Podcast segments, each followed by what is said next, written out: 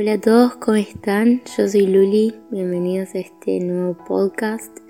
Y en este episodio me gustaría arrancar con una pregunta y es ¿qué tan lejos puedo ir sin llegar a pecar? O sea, ¿cuántas cosas puedo hacer antes de caer en pecado? ¿Cuánto puedo estirar los límites para para experimentar cosas, para ver cómo se sienten ciertas cosas, pero sin caer en el pecado. Em, quisiera poder aclarar ciertas dudas, más que nada con respecto a la sexualidad. Y ese es el tema del que quiero hablar hoy. Esta pregunta de qué tan lejos puedo ir sin llegar a pecar, en realidad se se enfoca en las acciones, o sea, qué cosas puedo hacer para conocer más todo lo que tiene que ver con la sexualidad sin pecar. O sea, qué puedo mirar, qué no puedo mirar, qué puedo escuchar, qué no puedo escuchar, qué puedo leer y qué no. Está bien, está mal, lo puedo evitar, no lo puedo evitar, es mi culpa, no es mi culpa. Y es un tema súper amplio que seguramente no lo podamos abarcar en 10 minutos pero bueno, quiero responder o aclarar ciertas dudas mientras se pueda. Pero si hay algo que aprendí en el poco tiempo que estuve estudiando psicología, es un principio básico y clave, que antes de las acciones, digamos, en nuestro cerebro, pasan un montón de cosas. Es así, más que nada una explicación medio rápida. Todo el tiempo nosotros vamos recibiendo estímulos del ambiente todo el tiempo, o sea, luces, sonidos, imágenes, voces, la gente nos habla, nosotros respondemos, estamos comiendo, olemos, todo lo que nuestros sentidos puedan eh, insentir, valga la redundancia, o incorporar, son estímulos que pasan a nuestro cerebro. Pero ¿qué pasa? Si nuestro cerebro procesa todos esos estímulos, o sea, si nuestro cerebro le presta atención a cada uno de esos estímulos, vamos a explotar, básicamente, porque es imposible que nuestro cerebro le preste atención a 27 cosas a la vez por segundo, o sea, es imposible. Entonces, ¿qué hace nuestro cerebro? Selecciona aquellas cosas que piensa que nos va a hacer bien.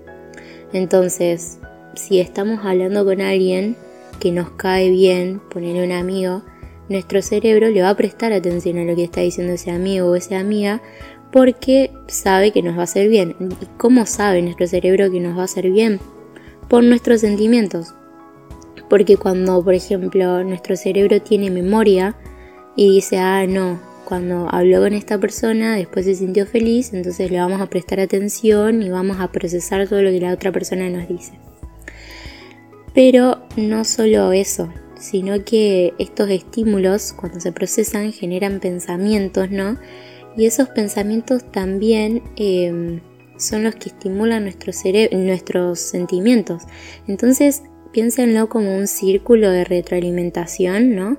Como que nuestros pensamientos, em, cuando, digamos, se repiten mucho tiempo, intensifican o modifican nuestros sentimientos o los intensifican, mejor dicho. Entonces, si nuestros sentimientos son placenteros, nuestro cerebro va a seguir procesando toda esa información y em, va a seguir generando pensamientos en base a lo mismo, porque va a decir, bueno, ella se siente bien o él se siente bien, entonces esto está bien. Y esos sentimientos influyen mucho en nuestras acciones porque incluso hasta la persona más reflexiva, hasta la persona que lo piensa todo antes de tomar una decisión, se guía por sus sentimientos, porque esas personas, digamos, no toman una decisión hasta que no sienten paz. Y como lo dije antes, la paz se sienten. ¿Me explico? Entonces, ¿qué tiene que ver todo esto con la pregunta? Es que esta pregunta apunta a las acciones pero yo hoy quiero apuntar a los pensamientos y a los sentimientos. Hay un versículo en 1 Corintios 6:12 que dice, todo me es lícito o todo me está permitido, pero no todo me es provechoso. Y todo me está permitido, pero yo no voy a dejar que nada me domine. Para entender más o menos lo que el contexto en donde está este versículo hay que aclarar dos cosas. Primero que acá Pablo está hablando de la inmoralidad sexual y que tiene mucho sentido, solamente déjenme explicarlo. Y segundo, que en Pablo dice esto porque en la sociedad de ese momento a la que Pablo se está dirigiendo circulaba una mentira que era eh, el cuerpo y el alma son cosas totalmente diferentes y cuando uno le da su vida a Cristo o cuando uno decide tomar a Dios como su Señor y Salvador, entonces lo que le interesa a Dios es el alma.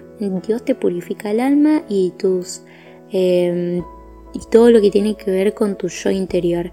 Entonces el cuerpo es como una especie de recipiente para tu alma. Y como cualquier recipiente vos puedes hacer lo que quieras con él porque cuando te mueras se va a pudrir, se va a romper y no va a ir con Dios. Bueno, después Pablo dice que es una mentira, pero ese es otro tema. Y mm, entonces esa sociedad en la que estaban inmersos los cristianos a los que Pablo le habla, les inculcaba todo el tiempo esa mentira de la sexualidad. Es que, escúchame, tu cuerpo eh, es solamente un frasco, es solamente un objeto, lo que importa es lo que está dentro. Y ¿qué es lo que te hace sentir bien? La sexualidad te hace sentir bien, te hace sentir bien ver esas series, te hace sentir bien ver esas películas, te hace sentir bien em, ver esos videos, ver esos memes, tener conversaciones con doble sentido, juntarse con este chico, juntarte con esta chica, te hace sentir bien masturbarte, te hace sentir bien mm, esos encuentros casuales, te hace sentir bien mandar y recibir fotos, las cosas con las que hablas en las redes sociales.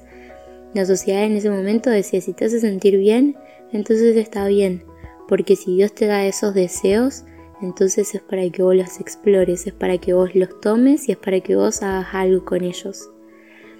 Y es la mentira que, si presta mucha atención, es la mentira que la sociedad hoy en día nos quiere hacer sentir, como que nuestro cuerpo es nuestra decisión y como que nosotros podemos hacer lo que querramos, porque si nos hace sentir bien, entonces vale la pena probar y vivir y tener esas experiencias.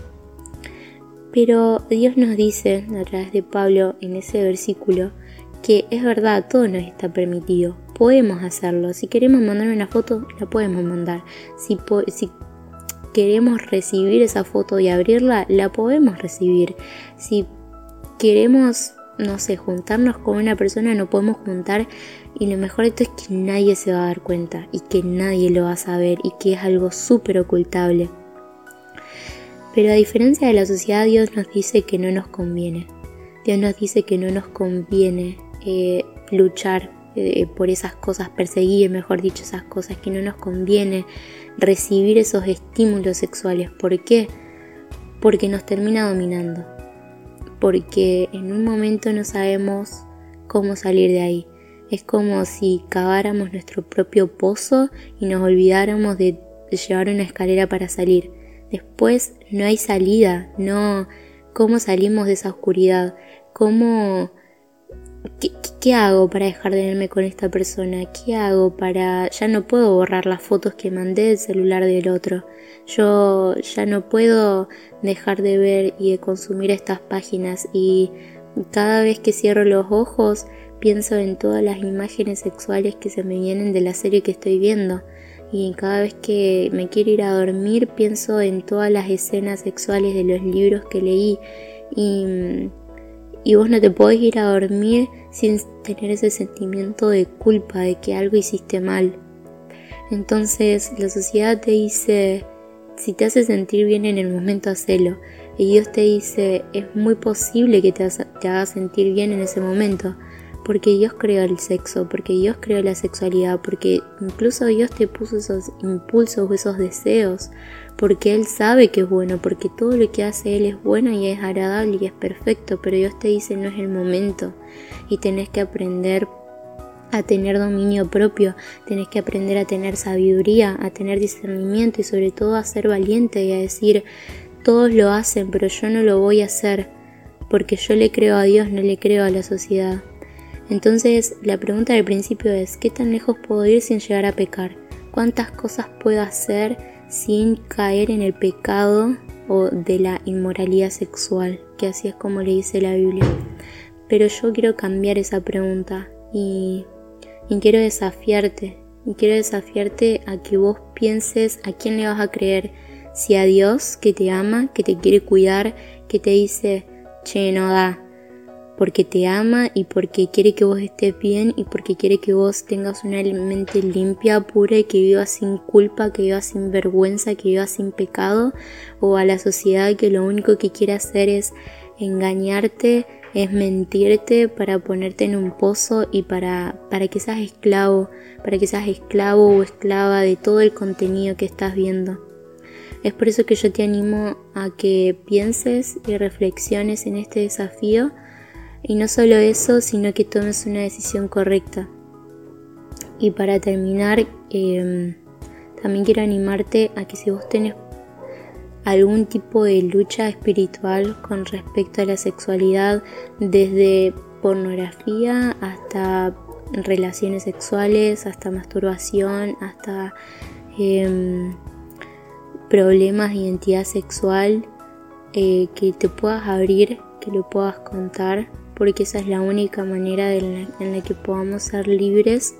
Este es un podcast corto, pero hay mucho más para seguir hablando y hay, mucho más en lo que uno puede crecer.